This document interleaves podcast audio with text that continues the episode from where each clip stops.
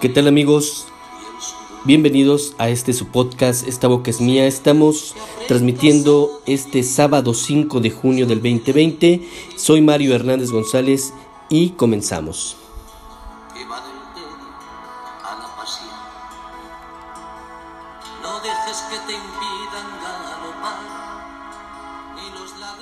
Y bueno, pues estamos eh, transmitiendo, decíamos, este sábado 5 de junio. Estamos un día antes de las elecciones que se llevarán a cabo a lo largo y lo ancho de nuestro país. Y bueno, pues el tema que vamos a abordar el día de hoy es el tema de la relación que guardan los medios de comunicación con el ejercicio del poder. Y bueno, pues en este caso, pues vale la pena que eh, recordemos eh, algunos, algunos datos interesantes que pueden ser de su interés y eh, alguna información que de la misma manera pudiera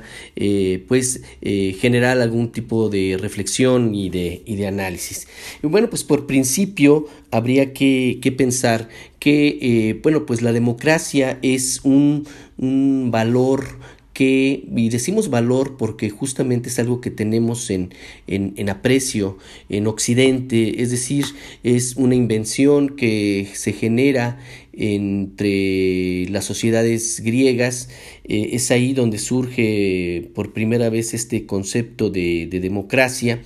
en, la antigua Grecia, donde se tenía eh, la vida en comunidad, la vida en la polis, eh, era altamente valorada.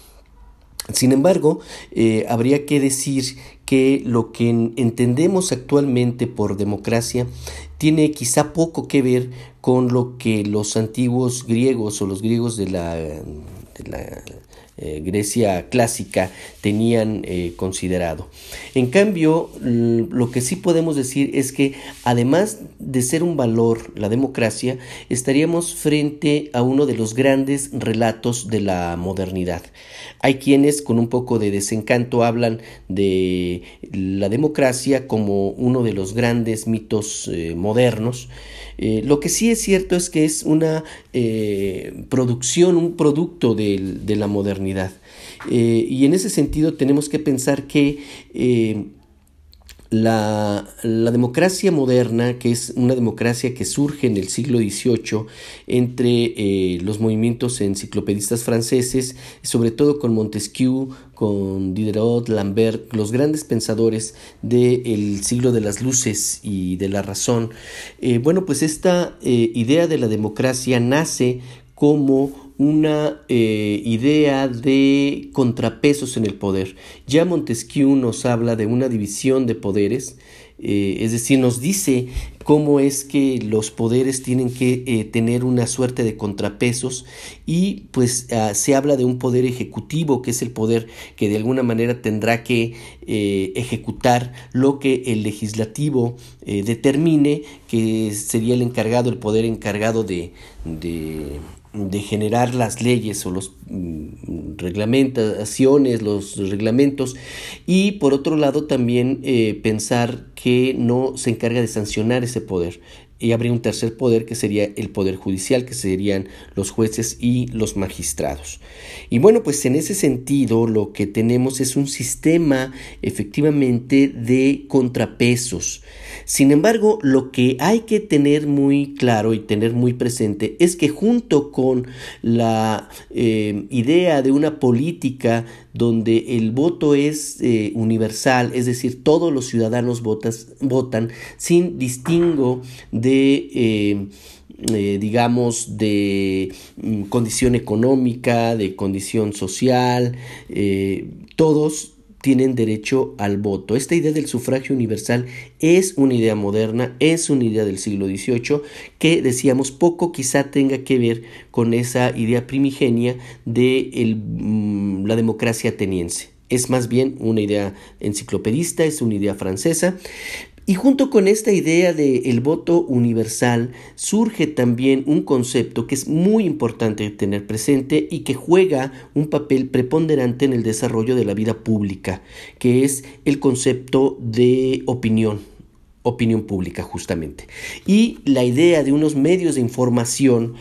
que eh, se encargan de propagar y de difundir eh, información, pues ha venido creciendo aparejada junto con la idea de eh, la democracia. Y bueno, pues dicho esto, lo que tenemos es que mm, los medios de comunicación han estado siempre vinculados al ejercicio del poder pero se entenderá que estos medios de comunicación que en un principio eran eh, dada la naturaleza de lo que con lo que se contaba en esos momentos pues era fundamentalmente la prensa escrita. Eh, y, eh, se entiende que las opiniones que se vierten en los medios de comunicación en su origen pues no pueden ser muy distintos de las opiniones que tiene el dueño de la imprenta en ese sentido, los medios de comunicación ejercen un poder fáctico, un poder eh, real, al punto de que se le denominó el cuarto poder. Eh, es decir, la prensa tiene un papel importantísimo en la construcción de las percepciones de la sociedad en cuanto a los asuntos de interés público y eh, tiene también la facultad incluso de generar imágenes, es decir, incide sobre la percepción. Y el poder de los medios de comunicación masivos, que decíamos empieza por ahí del siglo XVII, siglo XVIII, va a tener una repercusión importante en lo que las sociedades creen sobre eh, los asuntos públicos, decíamos. Y esto lo van a entender rápido los políticos y los comerciantes. Eh, el mundo de la publicidad, el mundo de la mercadotecnia, se va a aprovechar de estas nuevas herramientas como era la imprenta y los periódicos Posteriormente vendría la radio, la televisión y hoy las redes sociales eh, y van a eh, modificar, van a buscar modificar la percepción que se tiene del producto para venderlo. Esto, esta lógica efectivamente seguirá eh, en gran medida en el espectro político y esto traerá como consecuencia el hecho de que haya una suerte de mercadotecnia política donde las percepciones es el campo de eh, juego donde la política termina eh, desenvolviéndose. Esto eh, va a traer de alguna manera unos puntos interesantes porque la dinámica y la, el desenvolvimiento, decíamos, de este juego político termina siendo la construcción de percepciones ya sean positivas o negativas. Las percepciones positivas se buscan que se generen a través de eh, la, publicidad positiva del político y por el otro lado el adversario tendrá que eh, ser el objeto de los ataques para generar una percepción negativa. Eh, en todo caso, la prensa me parece que juega un papel muy importante porque es el encargado o la encargada de eh, generar estas percepciones. Sin embargo, cuando hablamos de un sistema moderno de equilibrio en los poderes y cuando hablamos de una suerte de eh, pues de, juego de la eh, deliberación pública, nos encontramos con un hecho curioso en nuestras sociedades modernas y es el hecho de que la prensa y los medios de comunicación y los comunicadores no tienen un contrapeso. Es decir, la prensa y los medios de comunicación generan las percepciones, son actores políticos y no tienen un contrapeso que les haga frente. Es decir, los medios de comunicación toman acciones políticas, juegan un papel político, pero no permiten que se les confronte políticamente. ¿Esto qué significa? Significa que los actores políticos, los, digamos, los candidatos o quien ejerce el poder, los presidentes eh, de los países o los gobernadores, o legisladores no tienen, eh, digamos, una posibilidad de eh, confrontar o de ejercer un poder frente al poder de los medios de comunicación porque se genera la percepción de la censura. Hay quien dice que el papel de los medios de comunicación es justamente el de criticar al gobierno, criticar a quien ejerce el poder. Sin embargo, estas críticas, eh, hay que decirlo, em, en lo que hemos visto realmente en, nuestro país, en México y en Aguascalientes particularmente, pues es una prensa que no está del todo eh, en, el campo de las objetividades, ¿no? y esto, pues, será discutible desde el punto de vista de que quizá el, el, hecho de que se le solicite o se le pida a un medio de comunicación una objetividad plena, pues es quizá algo utópico,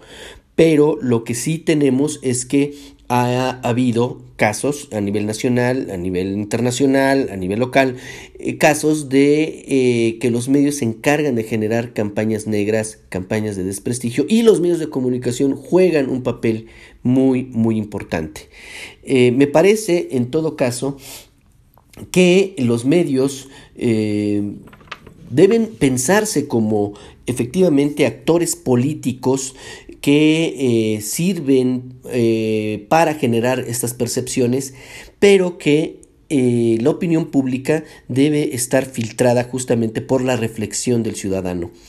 En esto, bueno, pues caemos en una nueva utopía que sería la de suponer que los ciudadanos eh, todos en su conjunto eh, son eh, agentes reflexivos y sin embargo estamos hablando con la masa, estamos pensando en términos de la masificación de la opinión. quizá en términos individuales los ciudadanos puedan ejercer un voto reflexivo, razonado, puedan de alguna manera deliberar sobre los asuntos públicos, si es el caso, pero lo que sí es que mm, los medios de comunicación saben que como masa se generan percepciones a veces irracionales y desafortunadamente esto es lo que prevalece en los medios de comunicación.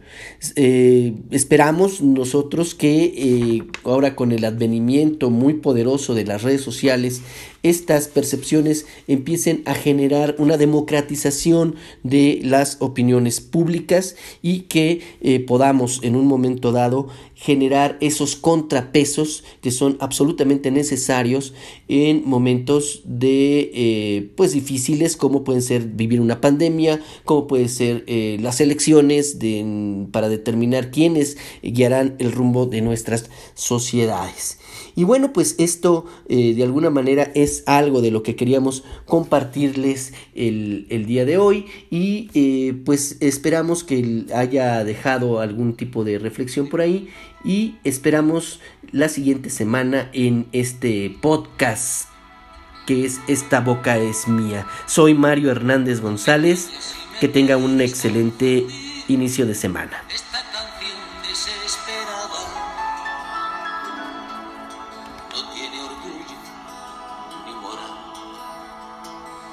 Se trata solo de poder dormir sin discutir